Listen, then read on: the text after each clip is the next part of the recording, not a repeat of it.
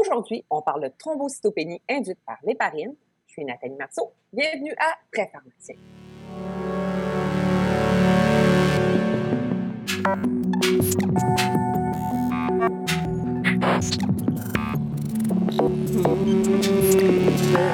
Bonjour chers auditeurs. Je suis très heureuse de vous retrouver aujourd'hui.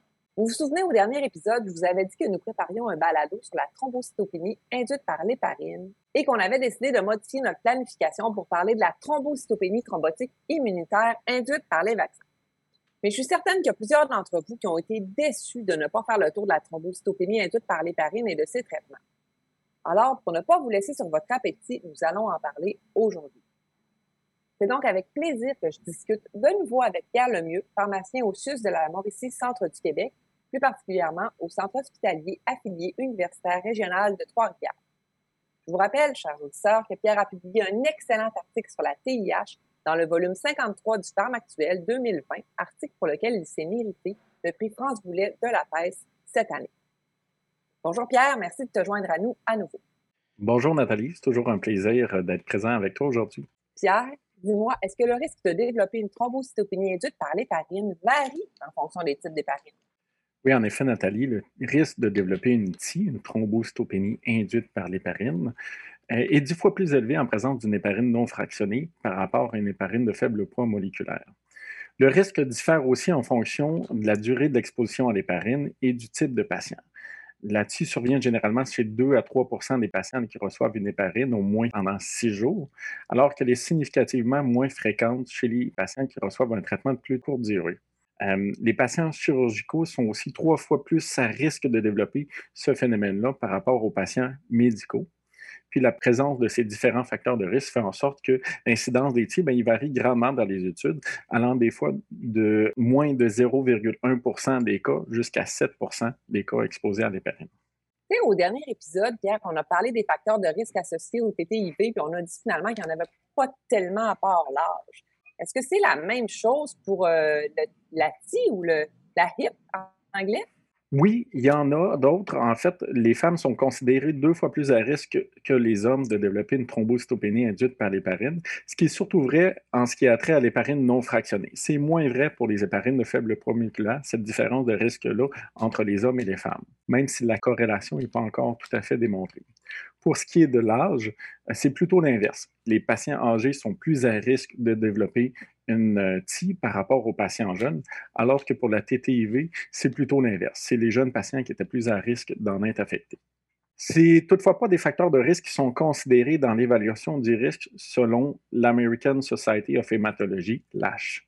Celle-ci définit trois catégories de risques différents pour les patients, soit un risque faible, qui est défini comme étant un risque de moins de 0,1% les patients qui sont dans ce niveau de risque-là, c'est les patients médicaux et obstétricaux qui reçoivent une héparine de faible poids moléculaire, les patients recevant une héparine de faible poids moléculaire après une chirurgie mineure ou un trauma mineur, ou les patients qui reçoivent du fond d'apparinux. Il y a le niveau de intermédiaire ensuite, qui est défini par un risque de développer une TI de 0,1 à 1% et qui est constitué par les patients médicaux et obstétricaux qui reçoivent une héparine non fractionnée, ainsi que recevant une héparine de faible poids moléculaire après une chirurgie majeure ou un trauma majeur.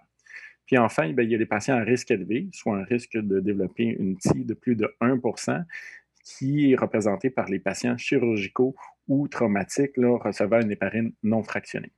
Pierre, j'aimerais que tu me parles un peu de la surveillance associée aux patients qui reçoivent de l'héparine. Tu sais, parce que dans un hôpital, on a beaucoup de patients qui reçoivent de l'héparine, que ce soit de l'héparine non fractionnée ou de l'héparine de bas poids moléculaire. Parfois une dose, parfois quelques jours, parfois plusieurs jours. C'est quoi la surveillance qu'on devrait effectuer par rapport au HIT ou, à la TI chez nos différents patients? Oui, en effet, ben, la surveillance des plaquettes va varier en fonction du niveau de risque qu'on a défini dans la question précédente et elle ne sera donc pas recommandée pour tous les patients. Chez les patients à faible risque, donc on rappelle un risque de moins de 1% il n'y a aucune surveillance qui est recommandée par notamment l'American Society of Hematology, auquel je faisais référence un peu plus tôt les patients avec un risque intermédiaire, ben, on va conseiller une surveillance tous les deux ou trois jours. Pour les patients avec un risque élevé, ben, on conseille au moins une surveillance à tous les deux jours pour ces patients-là. La période de surveillance aussi va être modulée en fonction de l'exposition récente à une héparine ou non la surveillance des patients avec une exposition dans les 30 jours précédents à une héparine doit débuter dès le jour zéro, dès le début de l'instauration de l'héparine, alors que les patients pour lesquels il n'y a pas eu d'exposition à l'héparine dans les 30 jours précédents, mais la surveillance des plaquettes est recommandée des jours 4 à 14 ou des jours 4 jusqu'à la fin de l'héparine quand même important à retenir pour nos pharmaciens qui sont sur les unités de soins, là, risque intermédiaire, risque élevé, avec un monitoring qui est quand même fréquent, là, aux deux jours, parfois trois jours, dépendant du risque. Je pense par contre aux pharmaciens communautaires qui nous écoutent, là, euh, j'écoutais tes facteurs de risque tantôt. Le faible risque correspond généralement aux patients qui reçoivent euh, des héparines en, en pharmacie communautaire. Est-ce que je me trompe? Non, tu ne te trompes pas, effectivement. Euh, les patients qui reçoivent une héparine de faible poids moléculaire dans un contexte médical, un contexte qui n'est pas suite à une chirurgie ou un trauma, en fait, sont à un faible niveau de risque et ils n'ont pas de euh, surveillance qui est recommandée pour ces patients-là. Puis je souligne, ta question me fait penser que c'est des recommandations qui s'appliquent autant aux patients hospitalisés qu'aux patients ambulatoires. Donc, si jamais on se retrouvait dans une situation où ce qu'un patient devait euh, se retrouver dans un niveau de risque intermédiaire ou élevé et en contexte ambulatoire, il y a quand même une surveillance des plaquettes qui va être recommandée pour ces patients-là, même si ça ne devrait pas être monnaie courante. Est-ce que la prise en charge, elle est réalisée en fonction du décompte des plaquettes? Oui, l'évaluation initiale d'un patient euh, va débuter par la surveillance des plaquettes. Et donc, à partir du moment où les plaquettes vont baisser, on parle généralement d'au moins 30% euh, c'est là que va débuter la suspicion d'une. Mais ce n'est pas le seul facteur qui doit être présent pour faire des examens supplémentaires. C'est quoi les autres facteurs qu'on devrait considérer à ce moment-là? Ben, les autres facteurs sont inclus dans le score 4T, hein, soit le T de thrombocytopénie, le T de timing pour le moment de la chute des plaquettes, le T pour la présence d'une thrombose ou d'autres manifestations connexes à une thrombose, puis le T de other en anglais pour la présence d'une autre cause qui pourrait expliquer la chute des plaquettes. Il faut noter là, que l'impact de chacun de ces facteurs-là sur le score total, il doit être modulé en fonction de certains critères pour vraiment définir s'il y a un risque associé à ce critère-là de développer une TI ou non. Par exemple, une chute de plaquettes de 30 à 50% par rapport à la valeur de base va conférer un seul point au niveau du score 4T, alors qu'une chute des plaquettes de plus de 50% par rapport à la valeur de base va additionner deux points au score. L'autre exemple, c'est une chute des plaquettes qui revient entre 5 à 14 hmm. jours, va donner 2 points au score, alors qu'une chute des plaquettes qui survient plus de 14 jours va conférer un seul point au score. Donc, chacun de ces facteurs de risque-là est à moduler euh, par rapport au score 4T. Pierre, j'aimerais que tu me donnes un exemple concret de ta pratique où tu as dû procéder à l'évaluation d'un patient euh, atteint d'une thrombocytopénie induite à l'héparine. Peux-tu illustrer un peu ta démarche à nos auditeurs? Oui, ben, en fait, l'évaluation d'un patient chez qui une TI est suspectée devrait toujours débuter par l'évaluation du score 4T. Le score 4T permet d'identifier les cas avec une sensibilité supérieure à 90% euh, pour ce qui est des scores soit intermédiaires, donc avec un score de 4 ou 5, ou un score qui est élevé de 6 à 8. Ce que ça veut dire, c'est que si jamais on se retrouve avec un score 4T qui est, euh, qui est faible, donc de 3 et moins, on est capable de déterminer avec un niveau de confiance suffisamment élevé qu'il euh, n'y a pas de hit qui est présent chez ce patient-là et qu'il n'y a pas d'examen ou d'intervention supplémentaires qui sont nécessaires. Je vous donne un exemple bien réel qui m'est arrivé il y a quelques mois maintenant. Je procède à l'évaluation euh, d'un dossier d'une patiente âgée, insuffisante rénale, pour qui une, une est suspectée. Le spécialiste en médecine interne est déjà passé dans le dossier, a modifié la daltéparine prophylactique pour du fond, fond qui était utilisé malgré le fait que c'était une patiente qui avait une clairance en bas de 30 ml minute et avait demandé un dosage immunologique, donc le dosage pour détecter la présence des anticorps anti-PF4. Donc, je commence mon évaluation en ayant déjà un inconfort par rapport à l'utilisation du fond d'aparinux pour cette patiente-là. Il est contre-indiqué normalement chez les gens avec une fonction rénale en bas de 30 ml minutes, puisqu'il est éliminé majoritairement de façon inchangée au niveau rénal, et puis qu'il y a des risques de saignement qui sont plus élevés chez cette population-là, notamment. Donc, j'ai cet inconfort-là et je décide de reprendre le processus à la base. Je me dis, euh, je vais prendre une décision éclairée en connaissant les risques, puis en me rappelant qu'un score KT intermédiaire, ben, ça possède une valeur prédictive positive de 14% puis un score élevé de 6 à 8, bien, ça a une valeur prédictive positive de 64% donc, en fonction du score KT, je vais savoir, je avoir une idée un petit peu plus précise du niveau de risque, puis ça va me permettre de prendre une décision un petit peu plus éclairée quant à la prise en charge à recommander pour cette patiente-là. Lorsque j'évalue le dossier pour justement mesurer le score 4T, puis que je regarde le début de la chute des plaquettes par rapport au début de l'utilisation de la je me rends compte que ben, la prescription, ben, elle n'a jamais été transmise à la pharmacie, elle n'a jamais été relevée par l'infirmière, puis la daltéparine n'a jamais été inscrite à la FEDM. Bref, il n'y a jamais eu de daltéparine qui a été administrée pour cette patiente-là, et la chute des plaquettes était causée par autre chose finalement. Ce que je veux souligner par cet exemple-là, c'est de revenir à la base, puis d'évaluer le score 4T pour prendre une décision éclairée, mais ça permet justement d'éviter des tests qui sont inutiles, d'éviter des traitements qui sont inutiles, qui ne sont pas sans conséquences, euh, des fois qui sont associés à des risques de saignement augmentés.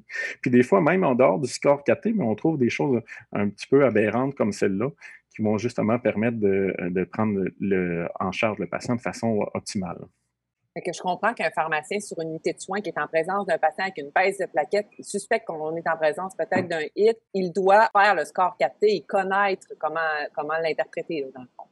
Exactement. Tu sais, dans l'article que tu as publié, tu fais référence aussi à un algorithme pour la prise en charge initiale d'un patient. Peux-tu me parler un peu de cet algorithme-là? Oui, il s'agit d'un algorithme qui est tiré directement des lignes directrices de l'ASH, de l'American Society of Hematology, qui présente très clairement les étapes à réaliser pour la prise en charge d'un patient suspecté de TI. L'utilisation d'une stratégie séquentielle comme eux présentent, bien, elle est très utile, même si elle n'est pas parfaite, justement pour aller chercher le meilleur équilibre entre la détection d'un cas réel, qui fait référence à la sensibilité, et minimiser le risque d'avoir des cas faussement suspectés de ETI qui euh, font référence à la spécificité. Donc, c'est le meilleur équilibre euh, qui est bien documenté, justement pour éviter d'exposer des gens à des agents ou à des tests qui ne sont pas sans conséquences, comme je le mentionnais. Dans l'exemple précédent, si le score 4T avait été réellement intermédiaire ou élevé, pour notre patient âgé, on parle d'un score 4T supérieur à 4, alors il aurait été nécessaire de faire un dosage immunologique, donc de détecter la présence d'anticorps anti-PF4. En attendant le résultat, dès que le score est intermédiaire ou élevé, on doit initier une anticoagulation à dose thérapeutique non éparinée pour cette patient-là. Bien qu'il y ait une exception qui peut être accordée pour les patients avec un score intermédiaire et un risque de saignement élevé, pour qui on pourrait considérer davantage une euh, anticoagulation d'intensité prophylactique. Une fois qu'on obtient le résultat du dosage euh, sérologique, un test qui est positif pour les anti-PF4, il doit toujours être confirmé par la suite avec un test fonctionnel, souvent un test de libération de la sérotonine. Il n'y en a pas qui sont réalisés au Québec. Il faut envoyer ces analyses-là dans un laboratoire en Ontario. L'objectif de ce test-là est d'éliminer les faux positifs. La spécificité des tests sérologiques n'est pas parfaite, elle est plutôt de l'ordre de 85 Donc, on peut être confronté de temps à autre à des faux positifs et il faut vraiment éliminer ces cas-là pour être sûr que les antécédents de HIT, ça ne demeure pas dans le dossier. D'ailleurs, j'en profite pour souligner un excellent éditorial de Louis-Étienne Marchand dans le numéro du Pharmactuel auquel j'ai publié, qui présente des données justement qui sont très éclairantes, à savoir euh, c'est quoi la probabilité d'avoir des, euh, des tests faussement positifs, puis quel impact clinique ça peut avoir chez les patients chez qui on traîne cet antécédent de HIT-là, alors qu'il n'y en a pas réellement. OK. Éditorial à lire, je le note dans le format actuel 53 en 2020. J'aimerais ça maintenant, Pierre, qu'on parle des traitements. Euh, il y en a plusieurs traitements disponibles pour traiter le HIT ou le, la TI. J'aimerais ça que tu me démêles un peu puis que tu me dises quand est-ce que je devrais choisir un médicament plutôt qu'un autre? Puis je te propose qu'on commence par l'argatroban. Oui, l'argatroban est souvent cité comme étant le premier choix utilisé dans les cas de, de TI, euh, probablement en raison de son historique, hein, que ça a été un des premiers agents qui a été utilisé dans ce contexte-là. C'est un agent qui est utile en contexte de soins critiques en raison de son administration intraveineuse et de sa courte demi-vie d'action. C'est un choix à favoriser aussi si le patient présente un risque élevé de saignement ou s'il y a une intervention chirurgicale qui est imminente, justement en raison de sa courte demi-vie. C'est facile de renverser l'anticoagulation dans un contexte comme celui-là. Son métabolisme principal est au niveau hépatique, donc on va recommander de l'éviter minimalement, d'ajuster les doses en contexte d'insuffisance hépatique modérée à sévère. Et l'activité anticoagulante doit toujours être mesurée par le temps de céphaline activé de façon régulière, ce qui peut être une contrainte d'un côté, mais ce qui peut être rassurant de l'autre euh, pour s'assurer d'avoir des niveaux thérapeutiques dans un contexte d'une thrombose qui menace la vie ou un membre. OK, fait je comprends que l'argatroban, courte demi-vie, c'est bon pour un patient en soins intensifs ou qu'on va faire une chirurgie prochainement. Euh, ça, ça m'éclaire. Maintenant, quand est-ce qu'on doit penser à la danaparoïde? La danaparoïde doit aussi être administrée de façon intraveineuse. Par contre, elle a une demi-vie plus longue, de l'ordre de 24 heures, ce qui fait en sorte que ça peut prendre plus de temps, de l'ordre de 4-5 jours, avant d'obtenir des concentrations à l'équilibre. C'est un délai qui peut être encore plus grand en présence d'insuffisance rénale. Ça en fait un moins bon choix en présence de risque de saignement élevé.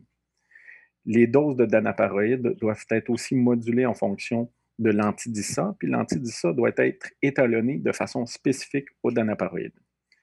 Je mentionne aussi, par ailleurs, euh, un risque de réactivité croisée entre les anticorps dirigés là, contre le complexe PF4 héparine et le danaparoïde. Dans certaines études rétrospectives, le risque de réactivité croisée était jusqu'à 5% entre euh, ces, deux molécules-là. OK. Danaparoïde, prudence en insuffisance rénale, puis patience, parce que ça prend 4 à 5 demi-vies avant d'atteindre l'équilibre. C'est une bonne façon de le décrire. Maintenant, parlons de la bivalirudine. Quand est-ce que c'est une bonne option? La bivalirudine, tout comme l'argatroban, elle possède une courte demi-vie d'action, même si elle, c'est l'agent non épariné qui a la plus courte demi-vie d'action et elle s'administre aussi par voie intraveineuse. Donc, c'est un choix aussi, comme l'argatroban, à favoriser chez les patients qui présentent une condition critique, un risque de saignement ou un besoin d'intervention urgente. Il a l'avantage d'être métabolisé par voie enzymatique, donc il représente une option intéressante en cas de défaillance d'organes. Puis son activité doit aussi être mesurée par le TCA. OK, fait que courte demi-vie, encore mes patients de soins intensifs, mais là, s'ils sont en insuffisance hépatique ou qu'il y a une défaillance des organes, premier choix pour la, la. Absolument. En quoi le fondaparinux se distingue-t-il des autres? Le fondaparinux se distingue par sa voie d'administration qui est sous-cutanée à des doses thérapeutiques et son administration uniquotidienne, avec une demi-vie aussi de, de 24 heures. Il est vrai que le danaparoïde peut être administré par voie sous-cutanée, mais seulement à des doses d'intensité prophylactique. Ces caractéristiques en font un bon choix chez les patients qui sont stables cliniquement puis qui ne présentent pas de risque élevé de saignement. Son élimination rénale empêche toutefois son utilisation chez les patients avec insuffisance rénale avancée. Comme tu nous as dit tantôt dans ton exemple, le fondaparinux, prudence en insuffisance rénale, quand est-ce qu'on va utiliser les anticoagulants oraux directs pour traiter le LATI? Euh, oui, les anticoagulants oraux directs euh, c'est la grande nouveauté dans le traitement des TI euh, qui a été présenté dans les guidelines de l'American Society of Hematology. Qui n'était pas présente dans les anciens guidelines de l'ACCP, l'American College of Chest Physicians, qui a remonté en 2012. Donc, en théorie, les AOD, on peut les utiliser dès la suspicion initiale d'une TI, lorsqu'on doit faire le relais entre une anticoagulation avec l'héparine, qu'on doit la cesser et la remplacer par une anticoagulation non héparinée. Donc, on n'est pas obligé d'attendre la récupération des plaquettes avant de l'initier. C'est une contrainte qui est présente du côté des antagonistes de la vitamine K, attendre la récupération des plaquettes. Donc, on n'a pas cette contrainte-là avec les AOD. Les données d'efficacité sont tout de même issues d'études avec des petits effectifs, mais le très, très faible taux d'événements thrombotiques qui ont été observés et leur efficacité ben, démontrée dans les autres euh, contextes thromboemboliques, ils sont convaincants par rapport à leur efficacité en contexte de TI. On manque toutefois de recul par rapport à leur utilisation en présence de thromboses qui menacent la vie ou en membre. Donc, on va favoriser les autres agents le parentéraux dans ce contexte-là. Il ne faut pas oublier les contre-indications habituelles des AOD, notamment en obésité, insuffisance rénale et en présence d'interactions euh, par des inducteurs ou des inhibiteurs des cytochromes. donc, si j'avais un score T4 qui serait comme intermédiaire, puis avec un patient qui n'a pas vraiment de facteur de risque, on n'a pas de thrombose, mais on, on sait qu'on est en présence d'un HIT, ça serait un bon choix, les AOD. Ça serait définitivement un bon choix, une voie orale euh, pour un patient stable chez qui on ne crée pas euh, de thrombose qui menace la vie, clairement, ça devrait être un bon choix pour ce patient-là. Puis quand est-ce que, quand, quand on a commencé notre traitement anticoagulant intraveineux, quand est-ce qu'on dit, ben moi, là, je suis rendu à passer à la voie orale? Oui, c'est une bonne question. Euh, le relais d'une anticoagulation parentérale vers une anticoagulation orale, c'est un point critique dans le traitement des TI. Euh, c'est d'ailleurs suite à un cas quelques années, dont je n'ai pas été impliqué directement, mais dont j'ai entendu parler euh, d'une récidive de thrombose entre le relais d'un argatroban vers le coumadin qui est survenu là, dans, l'hôpital où je travaille qui a déclenché justement cette idée-là d'écrire un article là-dessus. Puis lorsque les lignes directrices de l'âge ont été publiées, bien là, tout ça mis ensemble, ça a été l'élément déclencheur qui a favorisé la publication de l'article. Donc, le relais oral avec un AOD, on n'a pas de contrainte. Donc, c'est ce qui en fait un choix à favoriser. On n'a pas de contrainte à part que d'attendre que le patient soit stable, qu'il ne soit pas à risque élevé de saignement. Comme je le mentionnais, on n'a pas besoin d'attendre la récupération des plaquettes pour initier un AOD. C'est des contraintes qui sont présentes avec les antagonistes de la vitamine K, le coumadin pour ne pas le nommer, étant donné qu'avec le coumadin, il y a un état prothrombotique initial qui est relié à l'inhibition de la protéine C, qui fait en sorte que si on n'attend pas la récupération des plaquettes, bien, on peut favoriser l'état prothrombotique, puis justement favoriser la progression d'une thrombose ou l'apparition d'une thrombose. Donc ça, c'est une des précautions à faire attention. Et l'autre chose, notamment avec l'argatroban, il y a des précautions à faire en ce qui a trait au suivi des INR. Hein, l'argatroban va augmenter faussement les INR. Il faut le considérer lorsqu'on fait euh, un pont thérapeutique avec le coumadin, euh, parce qu'il y a des précautions à prendre et il y a des niveaux de, des cibles d'INR qui sont différentes dans ce cas-là.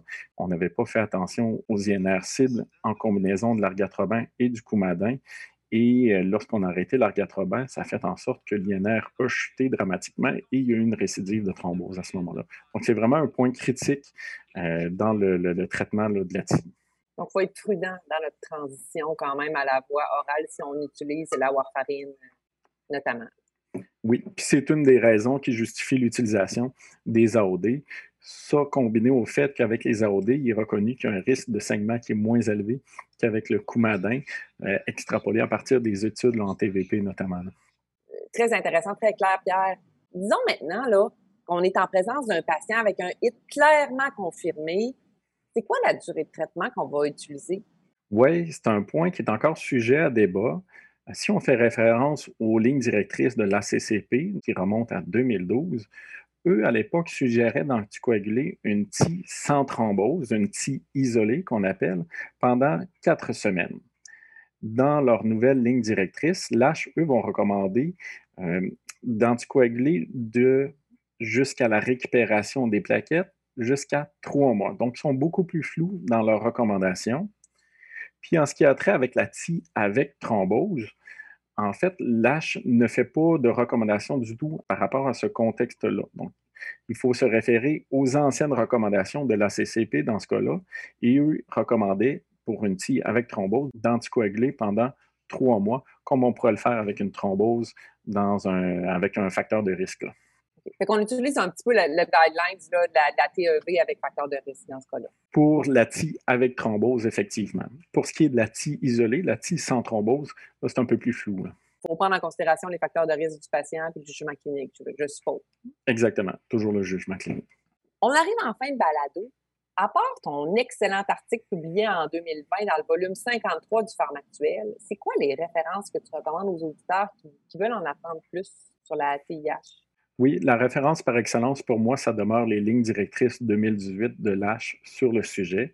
Il y a d'ailleurs un guide de poche là, en format PDF qui tient sur cinq pages que je pense qu'il peut être utile euh, de garder sur un appareil intelligent, notamment pour avoir le score 4T et justement l'interprétation clinique qui, qui doit s'en suivre. D'autre part, je souligne l'article de l'équipe de Hamilton qui portait sur l'utilisation des AOD, donc une étude de cohorte rétrospective combinée à une revue systématique de la littérature concernant les AOD en traitement de la TI. Ça me semble pertinent justement pour avoir un peu plus de recul, un peu plus d'informations pour les AOD dans ce contexte-là. Puis je termine ben, encore une fois en soulignant l'éditorial de Louis-Étienne Marchand euh, du Pharmactuel qui euh, apporte des données très éclairantes sur les diagnostics qui collent au dossier, puis beaucoup d'autres euh, belles informations que je trouvais très pertinentes. Et comme toujours, on va mettre les références sur le site du balado. Merci Pierre Lemieux d'avoir accepté notre invitation de parler de TTIV et de TIH avec deux beaux épisodes de Très Pharmacien. Ben, merci de m'avoir invité, Nathalie. C'était un grand plaisir d'être avec toi pendant ces deux balados. Et merci à vous, chers auditeurs, pour votre écoute et pour votre intérêt pour Très Pharmacien. Je vous donne rendez-vous au prochain balado pour discuter des traitements médicamenteux associés à la chirurgie bariatrique avec Isabelle Giroux de l'IUCP. À bientôt!